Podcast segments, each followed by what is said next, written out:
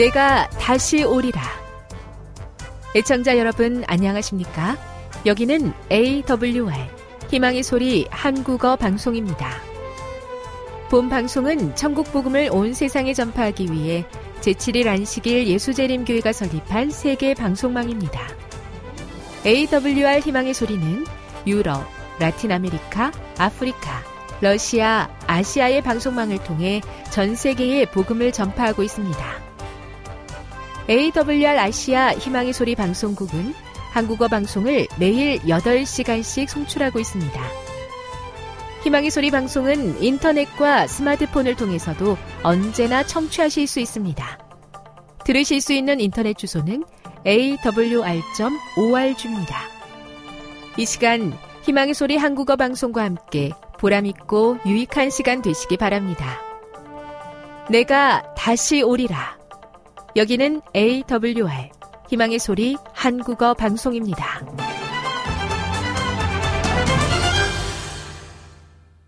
주파수 안내입니다.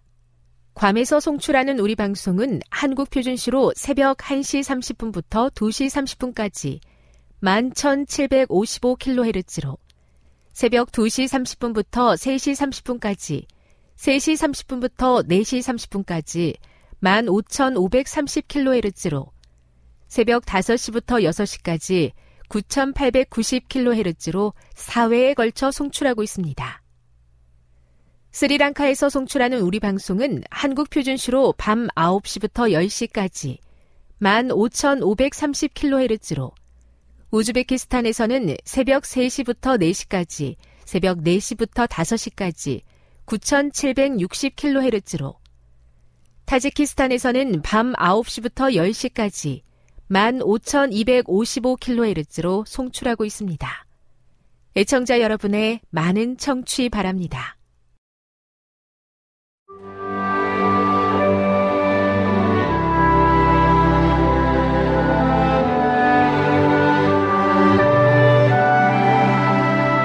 읽어주는 교과 첫째 날 2월 11일 일요일 그의 인자하심이 영원함이라. 시편 136편을 읽어보라. 이 시편을 관통하는 생각은 무엇인가? 시편 기자는 그 주장의 증거를 어디에서 찾는가?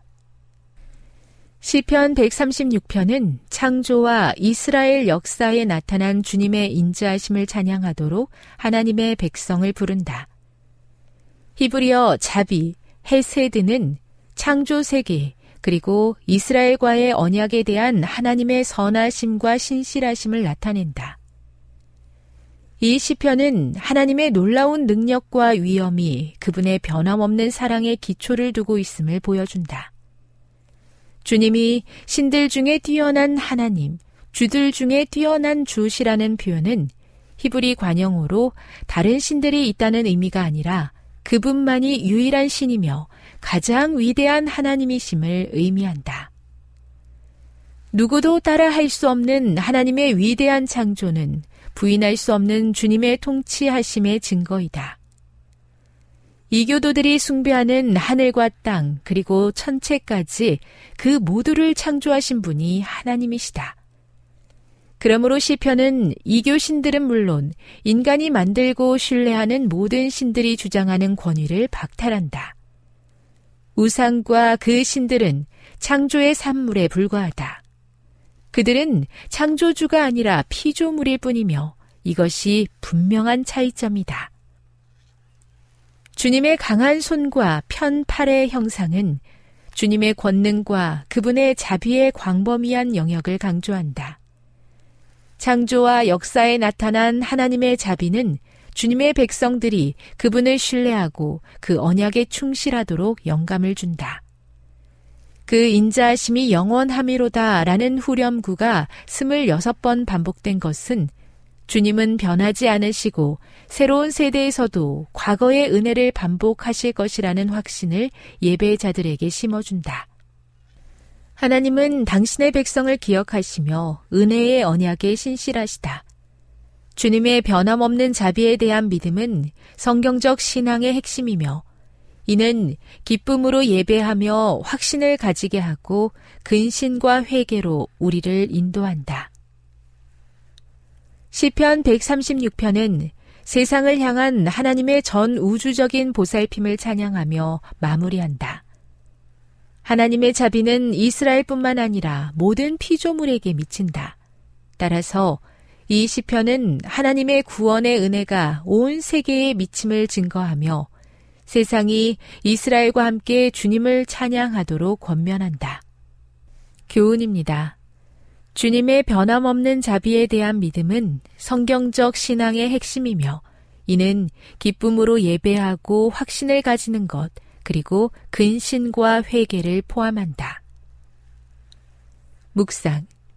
우리의 죄를 대속하기 위해 십자가에서 죽으신 예수님의 모습을 묵상해 보십시오. 적용.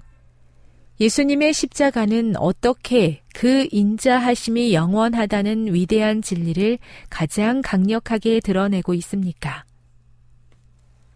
영감의 교훈입니다. 하나님의 돌보심과 인자하심. 지난 날들을 회고해 볼 때 나의 마음은 하나님의 돌보심과 인자하심에 대한 감사로 가득하다. 우리는 위기의 때, 곧 우리의 모든 능력을 하나님께 바쳐야 하는 시대에 살고 있다. 우리는 겸손하고 자기를 부정하시고 고난당하신 그리스도를 따라야 한다. 우리는 예수님께 모든 것을 빚지고 있다. 나는 새로이 그분의 봉사 사업에 자신을 바쳐 사람들 앞에서 그분을 높이고 그분의 비할 데 없는 사랑을 선포하리라. 자서전 332. 주님은 변함이 없으시고 그 인자하심이 영원하심을 찬양합니다. 간혹 변하고 흔들리는 제 마음을 용서해 주시고 붙잡아 주시옵소서. 지난날 베푸셨던 은혜를 오늘도 베푸심으로 주의 나라 임할 때까지 주의 은혜 가운데 행하게 도와 주옵소서.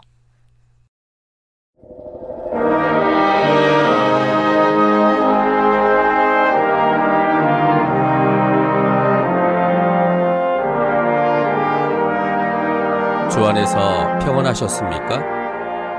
방송을 통해 여러분들을 만나게 되어 기쁘게 생각합니다. 저는 박용범 목사입니다. 이 시간 하나님의 은혜가 우리 모두에게 함께 하시기를 바랍니다. 이 시간에는 죄의 열매 세 가지라는 제목으로 함께 은혜를 나누고자 합니다. 죄의 열매 세 가지라는 제목입니다. 오늘 본문은 사무엘하 13장 1절로 37절까지 있는 말씀입니다. 사무엘하 13장 1절로 37절입니다. 그 후에 이 일이 있으니라. 다윗의 아들 압살롬에게 아름다운 누이가 있으니 이름은 다말이라. 다윗의 아들 암논이 저를 연애하나 저는 처녀이므로 어찌할 수 없는 줄을 알고 암논이 그 누이 다말을 인하여 심화로 병이 되니라. 암논에게 요나답이라는 친구가 있으니 저는 다윗의 형 시므아의 아들이요 심히 간교한 자라. 저가 암논에게 이르되 왕자여 어찌하여 나날이 이렇게 파리하여 가느뇨 내게 고하지 아니하겠느뇨. 암논이 말하되 내가 아우 압살롬의 누이 다말을 연애함이니라. 요나답이 저에게 이르되 침상에 누워 병든 채 하다가 내 부친이 너를 보러 오거든 너는 말하기를 청컨대 내 누이 다말로 와서 내게 식물을 먹이되 나 보는 데서 식물을 차려 그 손으로 먹여주게 하옵소서 하라.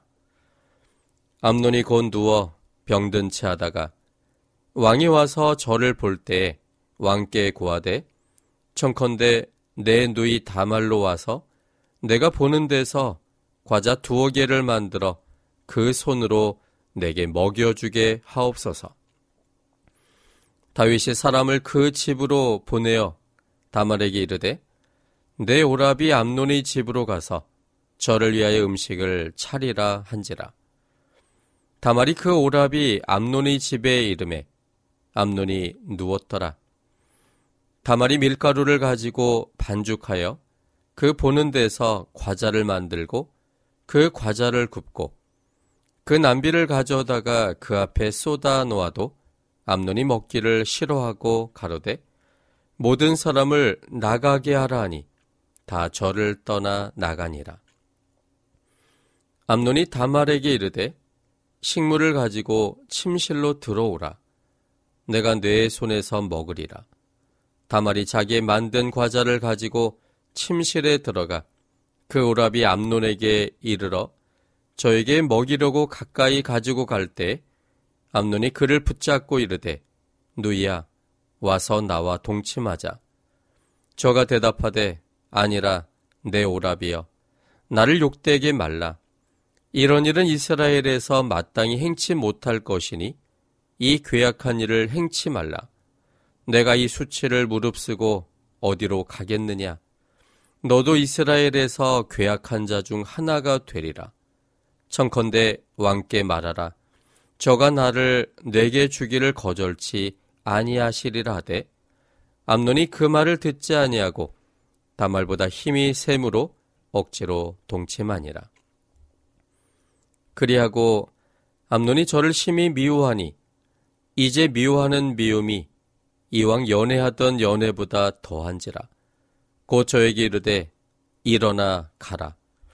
다말이 가로되 같이 아니하다. 나를 쫓아 보내는 이 큰 악은 아까 내게 행한 그 악보다 더하다 하되 암논이 듣지 아니하고 그 부리는 종을 불러 이르되 이 계집을 내어보내고 곧 문빗장을 지르라 하니 암논의 하인이 저를 끌어내고 곧 문빗장을 지르니라. 다말이 채색 옷을 입었으니 출가하지 아니한 공주는 이런 옷으로 단장하는 법이라. 다말이 재를 그 머리에 무릅쓰고 그 채색 옷을 찢고 손을 머리 위에 얹고 크게 울며 가니라. 그 오라비 압살롬이 저에게 이르되 내 오라비 암논이 너와 함께 있었느냐? 그러나 저는 내 오라비니 누이야 시방은 잠잠히 있고 이것으로 인하여 근심하지 말라. 이에 다말이 그 오라비 압살롬의 집에 있어 처량하게 지내니라. 다윗 왕이 모든 일을 듣고 심히 노하니라.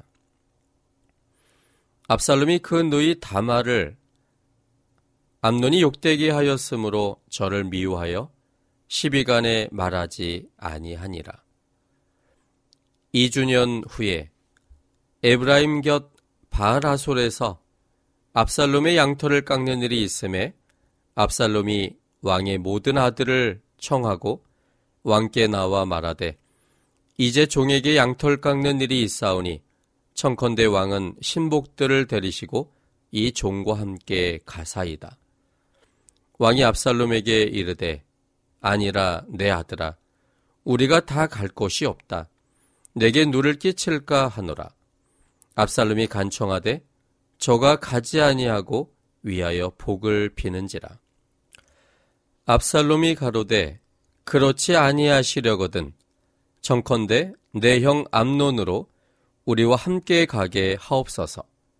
왕이 저에게 이르되 그가 너와 함께 갈 것이 무엇이냐 하되 압살롬이 간청하매 왕이 암논과 왕의 모든 아들을 저와 함께 보내니라. 압살롬이 이미 그 사환들에게 분부하여 이르기를 너희는 암논의 마음이 술로 즐거워할 때를 자세히 보다가 내가 너희에게 암논을 치라 하거든 저를 죽이라. 두려워 말라. 내가 너희에게 명한 것이 아니냐. 너희는 담대히 용맹을 내라 한지라. 압살롬의 사환들이 그 분부대로 암논에게 행함에 왕의 모든 아들이 일어나 각기 노새를 타고 도망하니라. 저희가 길에 있을 때 압살롬이 왕의 모든 아들을 죽이고 하나도 남기지 아니하였다는 소문이 다윗에게 이르매 왕이 곧 일어나서 그 옷을 찢고 땅에 엎드러지고 그 신복들도 다 옷을 찢고 모셔 선지라. 다윗의 형 시므아의 아들 요나답이 고하여 가로되 내 주여 소년 왕자들이 다 죽임을 당한 줄로 생각지 마옵소서. 오직 암몬만 죽었으리이다. 저가 압살롬의 누이 다말을 욕되게 한 날부터 압살롬이 결심한 것이니이다. 그라온즉 내 주왕이여, 왕자들이 다 죽은 줄로 생각하여 괴념하지 마옵소서. 암논만 죽었으리이다. 이 압살롬은 도망하니라. 파수하는 소년이 눈을 들어보니 뒷산 언덕길로 여러 사람이 오더라. 요나단이 왕께 구하되 왕자들이 오나이다. 종의 말한 대로 되었나이다. 말을 마치자 왕자들이 이르러 대성 통곡하니 왕과 그 모든 신복도 심히 통곡하니라. 압살롬은 도망하여 그 수랑 아미올의 아들 달마에게로 갔고 다윗은 날마다 그 아들을 인하여 슬퍼하니라. 오늘 본문의 상황은 다윗이 왕위에 오른 지 십수년이 지난 때였습니다. 그때의 다윗에게는 수많은 처첩들이 있었습니다. 헤브론 시대의 이스라엘 여인 아히노암에게서 암몬을 낳았고 또 그 수랑 달메이 딸 마아가에게서 압살롬과 다말을 낳았습니다. 그 외 여러 자녀들을 낳고 태평성대를 누리고 있었습니다. 비록 밧세바 사건이 있었지만 잘 마무리되었고 그래서 모든 것이 다 잘 되어가는 듯이 보였습니다. 그 당시 태평성세의 모습이 사무엘하 12장 29절부터 31절까지 기록되어 있습니다. 다윗이 모든 군사를 모아 라빠로 가서 쳐서 취하고 그 왕의 머리에서 보석 있는 면류관을 취하니 그 중량이 금 1달란트라 다윗이 머리에 쓰니라. 다윗이 또 그 성에서 노력한 물건을 무수히 내어오고 그 가운데 백성들을 끌어내어 톱질과 썰레질과 도끼질과 벽돌구이를 하게 하니라. 암몬 자손이 모든 성을 이같이 하고 다윗과 모든 백성이 예루살렘으로 돌아오니라.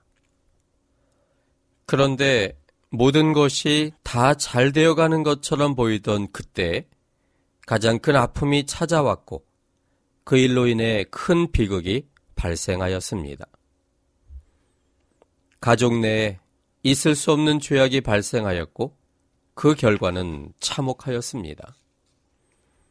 오늘 본문은 죄의 문제가 얼마나 심각하며 때와 장소를 가리지 않으며 예외도 없음을 잘 보여주고 있습니다. 그래서 이 시간에는 사망의 본질인 죄의 열매들이 무엇인지를 본문을 통해 살펴보고자 합니다. 첫째는 죄는 악한 영향력을 끼칩니다. 죄는 악한 영향력을 끼칩니다. 1절로 19절까지 있는 말씀입니다. 사무엘하 13장 1절로 19절입니다. 그때의 일이 있으니라. 다윗의 아들 압살롬에게 아름다운 누이가 있으니 이름은 다말이라. 다윗의 아들 암논이 저를 연애하나 저는 처녀이므로 어찌할 수 없는 줄을 알고 암논이 그 누이 다말을 인하여 심화로 병이 되니라. 암논에게 요나답이라는 친구가 있으니 저는 다윗의 형 시므아의 아들이요 심히 간교한 자라. 저가 암논에게 이르되 왕자여 어찌하여 나날이 이렇게 파리하여 가느뇨? 내게 고하지 아니하겠느뇨? 암논이 말하되 내가 아우 압살롬의 누이 다말을 연애함이니라. 요나답이 저에게 이르되 침상에 누워 병든 채 하다가 내 부친이 너를 보러 오거든 너는 말하기를 청컨대 내 누이 다말로 와서 내게 식물을 먹이되 나 보는 데서 식물을 차려 그 손으로 먹여주게 하옵소서 하라. 암논이 곧 누워 병든 채 하다가 왕이 와서 저를 볼 때에 왕께 고하되 청컨대 내 누이 다말로 와서 내가 보는 데서 과자 2개를 만들어 그 손으로 내게 먹여주게 하옵소서. 다윗이 사람을 그 집으로 보내어 다말에게 이르되 내 오라비 암논의 집으로 가서 저를 위하여 음식을 차리라 한지라. 다말이 그 오라비 암논의 집에 이르매 암논이 누웠더라. 다말이 밀가루를 가지고 반죽하여 그 보는 데서 과자를 만들고 그 과자를 굽고 그 남비를 가져다가 그 앞에 쏟아 놓아도 암논이 먹기를 싫어하고 가로되 모든 사람을 나가게 하라 하니 다 저를 떠나 나가니라. 암논이 다말에게 이르되 식물을 가지고 침실로 들어오라. 내가 내 손에서 먹으리라.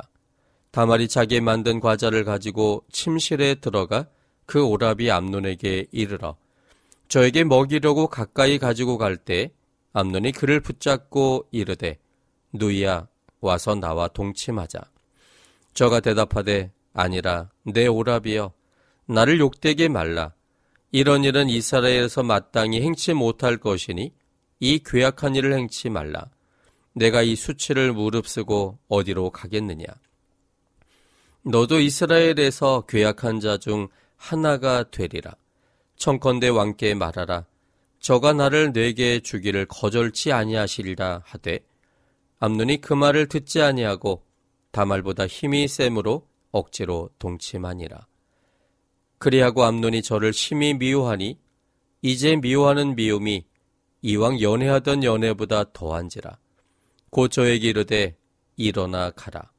다말이 가로되 같이 아니하다.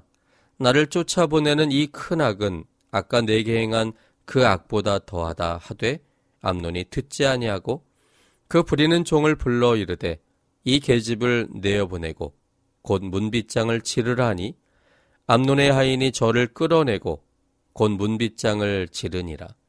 다말이 채색 옷을 입었으니 출가하지 아니한 공주는 이런 옷으로 단장하는 법이라. 다말이 쟤를 그 머리에 무릅쓰고 그 채색 옷을 찢고 손을 머리에 얹고 크게 울며 가니라. 본문에 나타난 다윗의 자녀들 사이에서의 죗된 행위는 다윗이 잘못한 죗된 행위를 그대로 담고 있습니다. 암논과 다말은 어머니가 다르지만 다윗의 자녀들이었습니다. 가족 간에 있을 수 없는 일이 발생한 것은 남편 있는 바세바와 있을 수 없는 일을 저지른 다윗의 상황을 그대로 재현하고 있습니다. 다윗이 바세바를 취하기 위해 그 여인을 알아보게 하고 사자를 보내어 데려오게 하고 동침한 모습 그대로 암논은 요나답의 계략을 듣고 그대로 행하여 억지로 동침하였습니다. 그리고 다윗이 양 이야기를 들었을 때 크게 노하여 이를 행한 사람은 마땅히 죽을지니라 라고 했던 것처럼 암논의 이야기를 들은 다윗은 심히 노하였습니다. 다만 다른 점이 있다면 다윗은 밧세바를 아내로 맞이한 반면 암논은 다말을 미워하고 끌어내어 버린 점입니다. 다윗이 암논의 죄악을 들었을 때 심히 노하면서도 자신의 죄악이 떠올랐을 것입니다. 그리고 그런 죄악을 용서하신 하나님께 감사하며 암논도 용서하시는 하나님의 사랑을 받아들이기를 그는 진심으로 원했을 것입니다. 암논의 이야기를 듣고 심히 노했다는 기사 외에 암논을 정죄하거나 벌을 주었다는 내용이 없음을 볼 때 아마도 다윗은 자신의 경험대로 암논도 하나님이 사랑 안에서 죄를 회개하고 돌이키기를 원했다라고 추측할 수 있습니다. 사람의 행위는 누군가에게 악한 영향력이든 선한 영향력이든 반드시 영향을 끼칩니다. 선과 악의 영향력 중 더 큰 영향력을 끼치는 것은 악의 영향력입니다. 그 이유는 사람의 본성이 날 때부터 이미 악하기 때문입니다. 악의 본성이 사람의 본성이므로 악한 모습을 보면 그동안 내재되어 있었던 죄의 본성이 나도 모르는 사이에 그대로 드러나버리고 맙니다. 그때가 되면 머리도 영민해지고 방법들이 줄줄이 생각나고 행동도 신속해집니다. 이 모든 것이 매우 자연스럽게 이어집니다. 출애굽기 20장 5절 후반부에 있는 말씀입니다. 출애굽기 20장 5절 후반부입니다.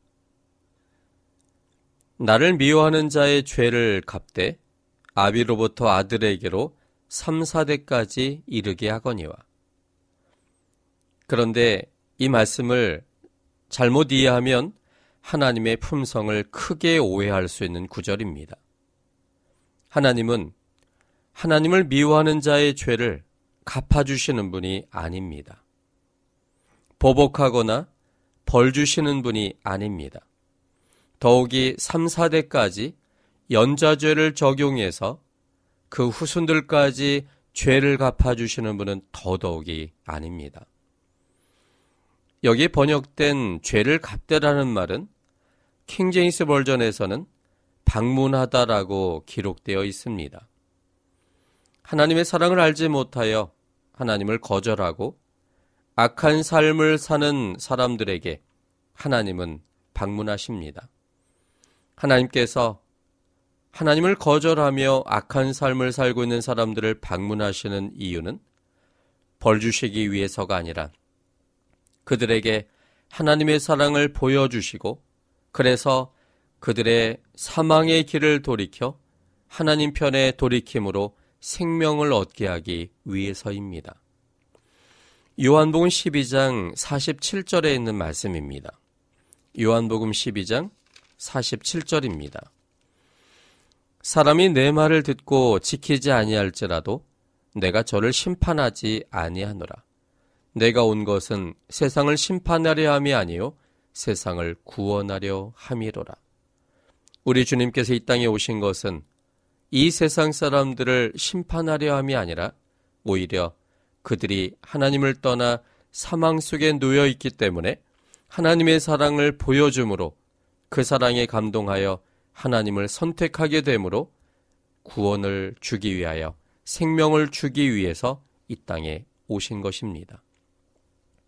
그런데 하나님의 사랑을 알지 못하여 하나님을 거절하고 악한 삶을 사는 사람의 영향력은 3, 4대까지 이어질 수 있으므로 하나님은 3, 4대까지 가는 영향력도 하나님 자신의 책임으로 돌려서 하나님께서 이르게 한다라고 표현하셨고 3, 4대의 자녀들까지 하나님은 지속적으로 방문하셔서 그들을 모두 구원하고 싶으신 하나님임을 출애굽기 20장에 나오는 이 세 번째 계명 속에서 보여주고 있는 것입니다.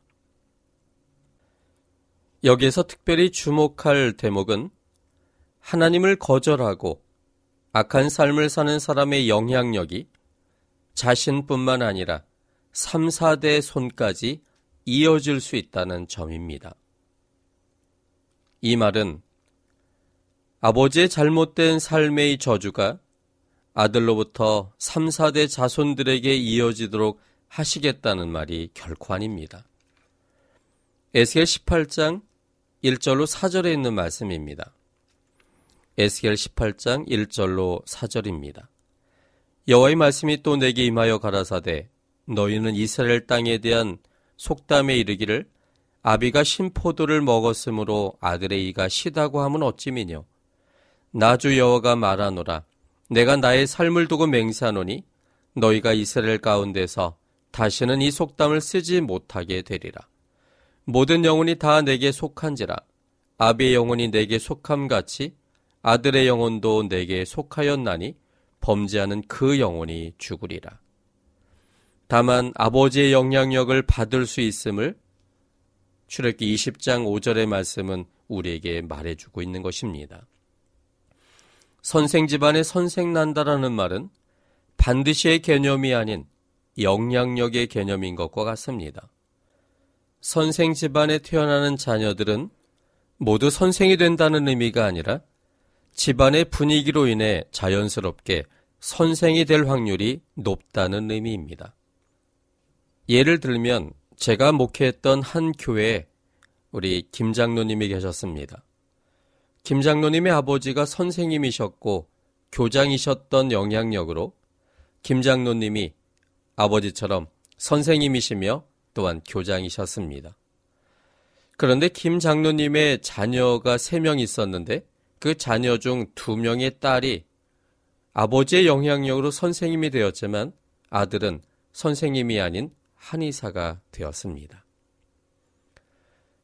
그런데 누군가에게 영향력을 끼치지만 그 영향력은 선한 영향력보다는 악한 영향력이 더 잘 전달됩니다. 그러나 이것은 영향력일 뿐 반드시의 문제는 아닙니다. 남방 유다 왕들의 계보를 보면 이 문제를 명확히 알 수 있습니다. 요담은 하나님을 경외하는 왕이었지만 그의 아들인 아하스는 하나님을 버렸습니다. 반면에 그의 아들이었던 히스기야는 다시 하나님을 경외했고, 그러나 히스기야의 아들이었던 므낫세 왕은 하나님을 버린 왕입니다. 그리고 그 영향력을 따라 므낫세의 아들이었던 아몬 왕은 하나님을 버렸고, 그러나 요시야는 아몬의 아들이었지만 아버지의 영향과 반대적으로 하나님을 경외했습니다. 그러나 요시야의 아들이었던 여호아스는 하나님을 버린 왕이 되었습니다. 그렇다면 죄의 악한 영향력 속에 살았지만 죄의 영향력을 극복하고 다른 선한 영향력을 끼쳤던 사람들의 비결은 무엇이었을까요? 히스기야와 요시야의 경우를 통해 답을 얻고자 합니다. 첫째는 두 왕 모두 그들의 어머니의 영향을 받았다는 사실입니다. 두 왕 모두 그들의 어머니 이름이 성경에 기록되어 있는데 어머니의 신앙적 영향력이 아버지의 죄악적 영향력을 막아준 역할을 한 것 같습니다. 두 번째 이유는 여호와 하나님을 의지하고 말씀에 순종하였기 때문이었습니다. 누군가 가까운 사람의 도우심이 필요하고 그 격려 중에 하나님을 만나고 하나님의 말씀을 따라 순종할 때 죄의 영향력에서 벗어나 선한 생명의 영향력 속에서 살 수가 있습니다. 내 자신이 어떠한 영향력 속에서 태어나서 자랐고 지금 어떤 영향력 속에 있는가를 점검해보고 그 영향력이 죄된 것이라면 하나님의 도우심과 사람들의 도우심이 필요합니다. 뿐만 아니라 나의 모습이 후대에게 영향을 끼친다는 사실을 알므로 지금 내 모습이 선한 생명의 모습으로 서 있어야 합니다. 이 모든 일을 위해서는 하나님과 제대로 신앙하는 사람들의 도우심이 절대적으로 필요합니다. 하나님을 의지하기 위해서 성경 말씀을 통해 하나님을 제대로 알 필요성이 있으며 제대로 신앙하는 가족 혹은 교우들의 격려와 지속적인 관심이 필요합니다. 우리가 같은 교회의 교우들로서 만나고 있는 이 모습이 생명과 큰 의미를 갖습니다. 내 믿음이 교우들에게 영향력을 끼치기도 하고 교우들의 믿음으로 내 자신의 영향력을 받기도 하기 때문입니다. 내가 하나님에 대해 어떻게 알고 믿고 있느냐에 따라 교우들의 신앙에 큰 영향력을 끼칠 수 있습니다. 교회에서 하나님과 교우들의 생명적 영향력으로 변화되어 돌아가 가정과 사회 그리고 내가 많은 시간을 보내는 곳에서 만나는 사람들에게 선한 생명의 영향력을 끼칠 수 있는 교회가 되었으면 좋겠습니다. 여러분 개인의 신앙이 중요합니다. 하나님을 중심으로 살아가는 생명적 모습이 가족과 교회와 이웃들에게 영향력을 끼치기 때문입니다. 하나님 앞에서 생명의 모습으로 굳게 서는 우리 개개인이 되시기를 바랍니다. 지금 여러분께서는 AWR 희망의 소리 한국어 방송을 듣고 계십니다.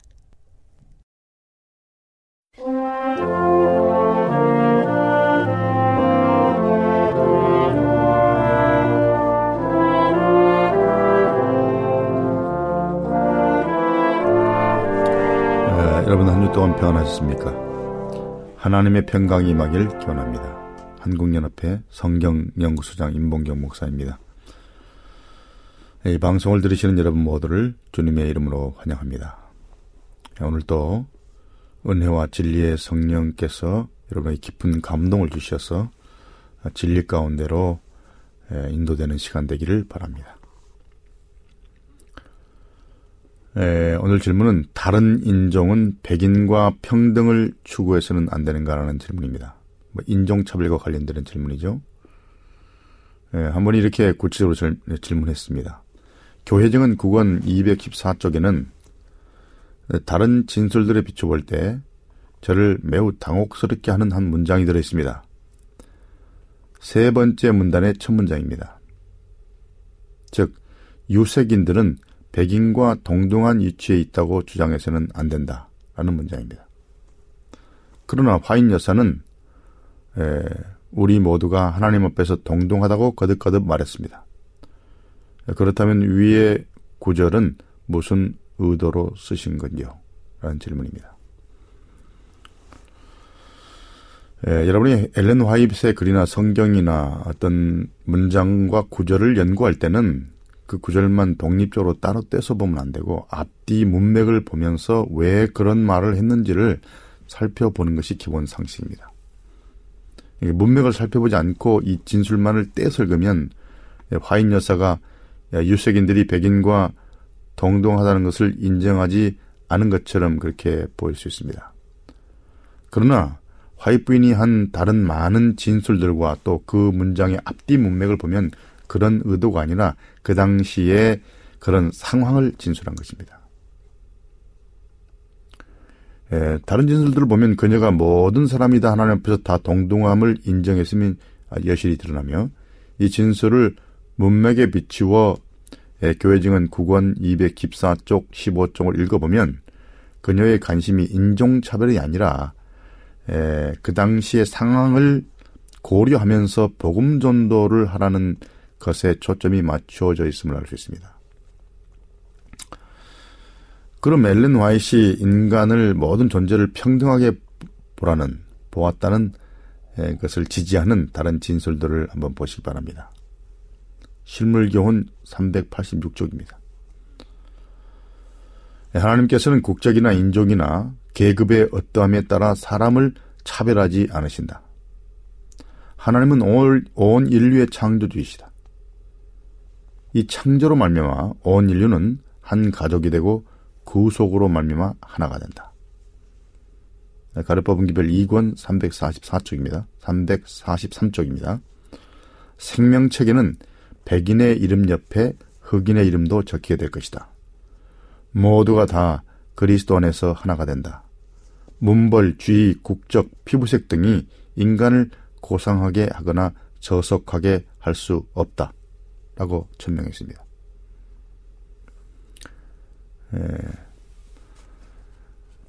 이제 위에서 질문자가 인용한 문장 바로 뒤에 이어지는 전도를 말하는 문맥을 한번 보겠습니다. 무슨 말을 하면서 아까 그런 표현을 했는지를 보겠습니다. 여기는 교회 증언 9권 214, 215쪽에 있는 문맥입니다. 두 인종 간의 관계는 취급하기 어려운 문제로 존속해 왔기 때문에 나는 그것이 언제나 가장 곤란한 문제로 남지 않을까 염려한다. 할 수만 있으면 백인의 민족적 편견을 자극하는 것은 무엇이나 피해야 한다. 그들에게 전도할 문이 닫힐 위험이 있으므로 남부의 어떤 지역에서는 백인 일꾼들이 일을 할 수 없게 될 것이다. 나는 만일 우리가 유색인 중 어떤 사람들의 견해와 기호를 만족시켜주고자 시도한다면 백인들에 대한 우리의 전도의 문이 완전히 봉쇄될 것을 안다.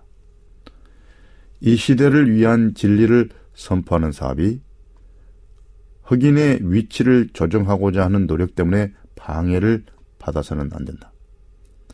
우리가 이 일을 하고자 한다면 산과 같은 장벽들이 하나님께서 이루어지기를 바라시는 사업을 방해하기에 구축되는 것을 발견할 것이다.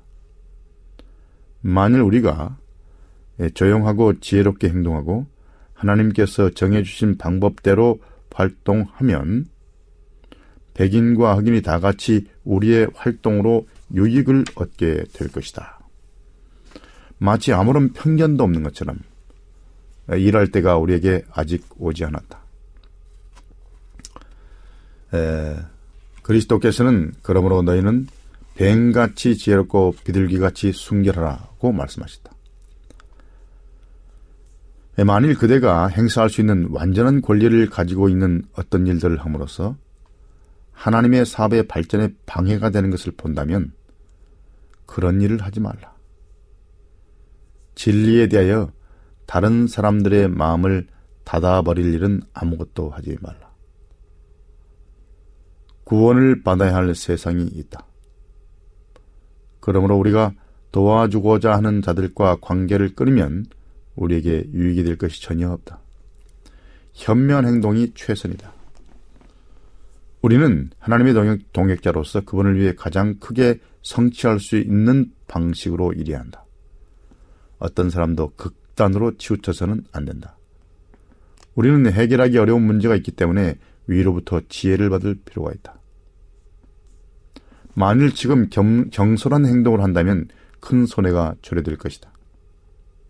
이 문제는 진정으로 회심한 유색인들이 그리스도를 위해 진리를 고수하는 방식으로 제시되어야 하며, 그래서 그들이 흑인에 대해서 최선의 길이 취해지지 않고 있다고 생각하여 건전한 성경 교리증 하나의 원칙이라도 부인하지 않도록 제시되어야 한다. 이렇게 말했습니다.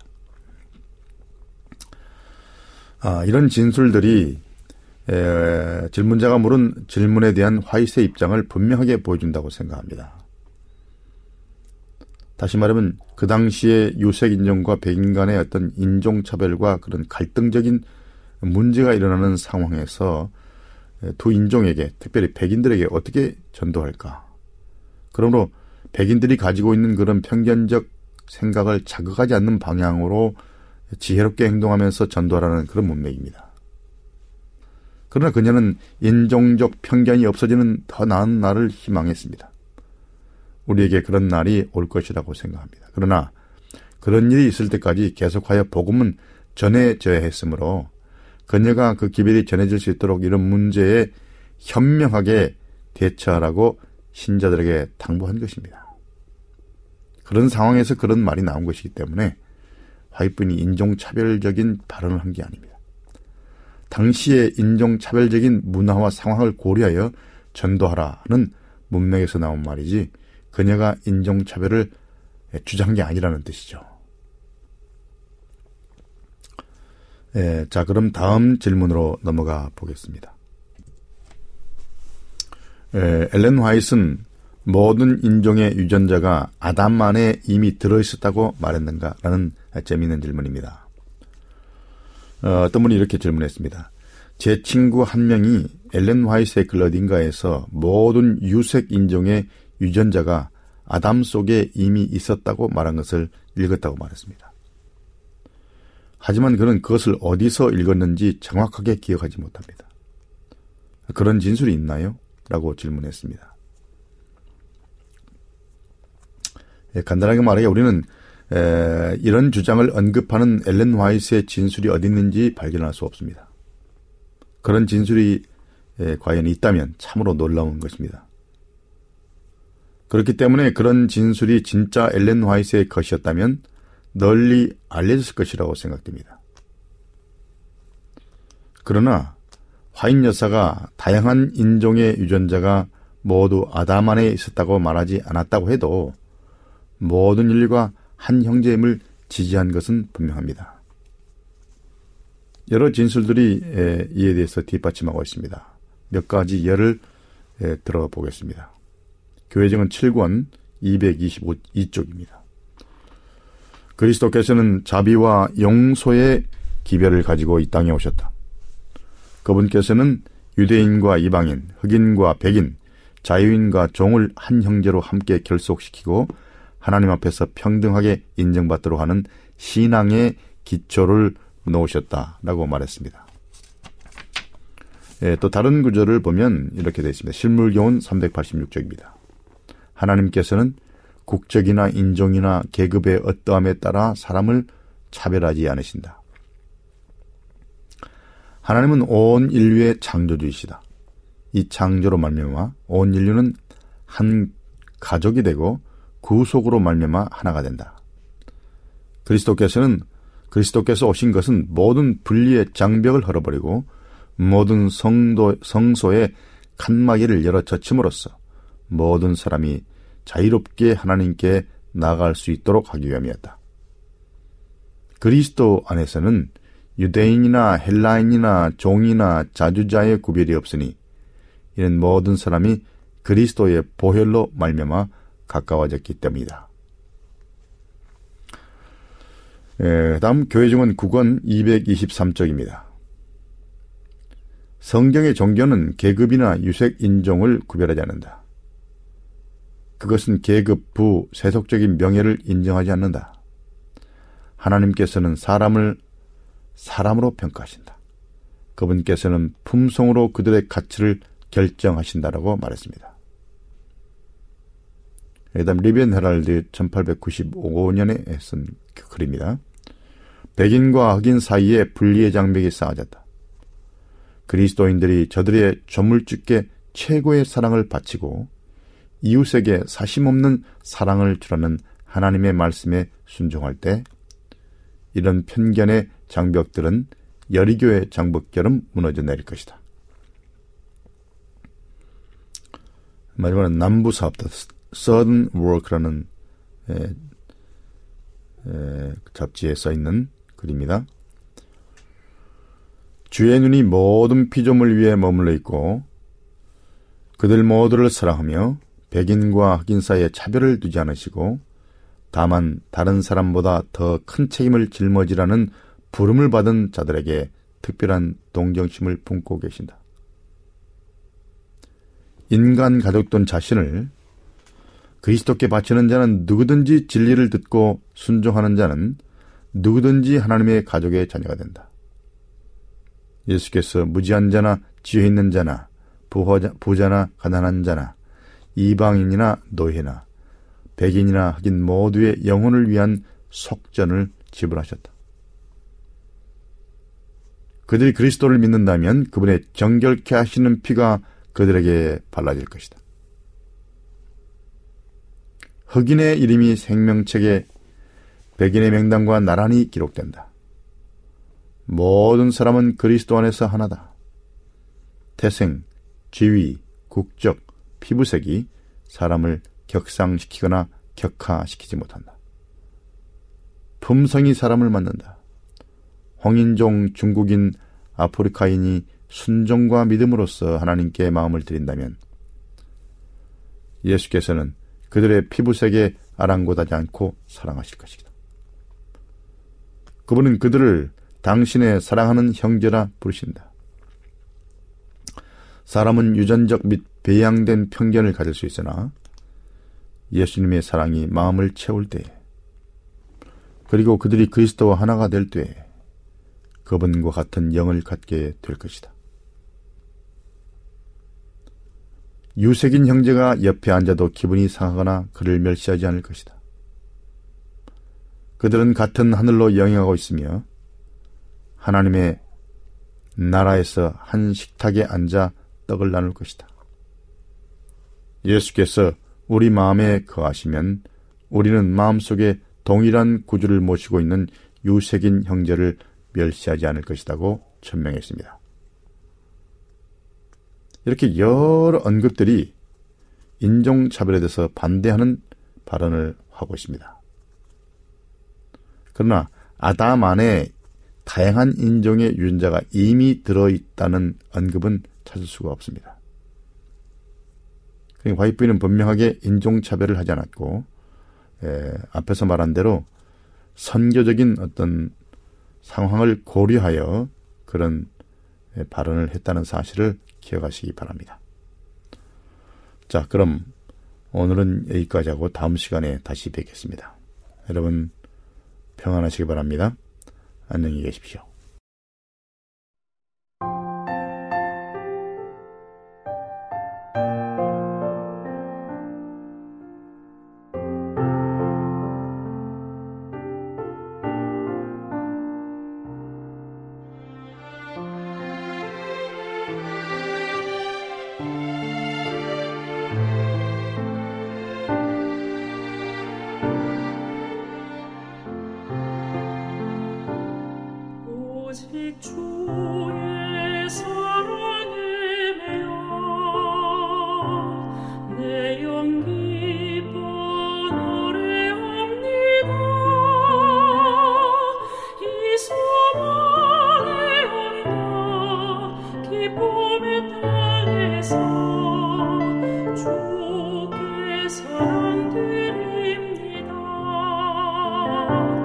오직 주의 임재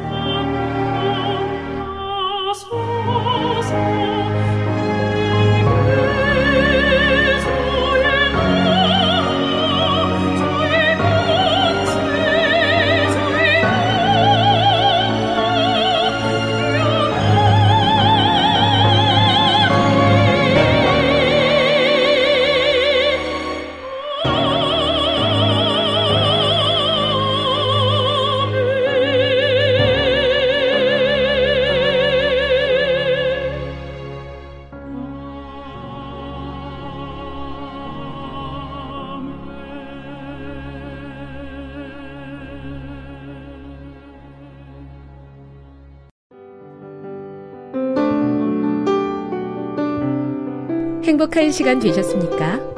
지금까지 여러분께서는 AWR 희망의 소리 한국어 방송을 청취하셨습니다. 방송을 청취하시고 문의를 원하시는 분은 우편번호 02461 대한민국 서울시 동대문구 이문로 1길 10 희망의 소리 방송부 앞으로 편지나 엽서를 보내주시거나 지역번호 02-3299-5296-8번으로 전화주시기 바랍니다.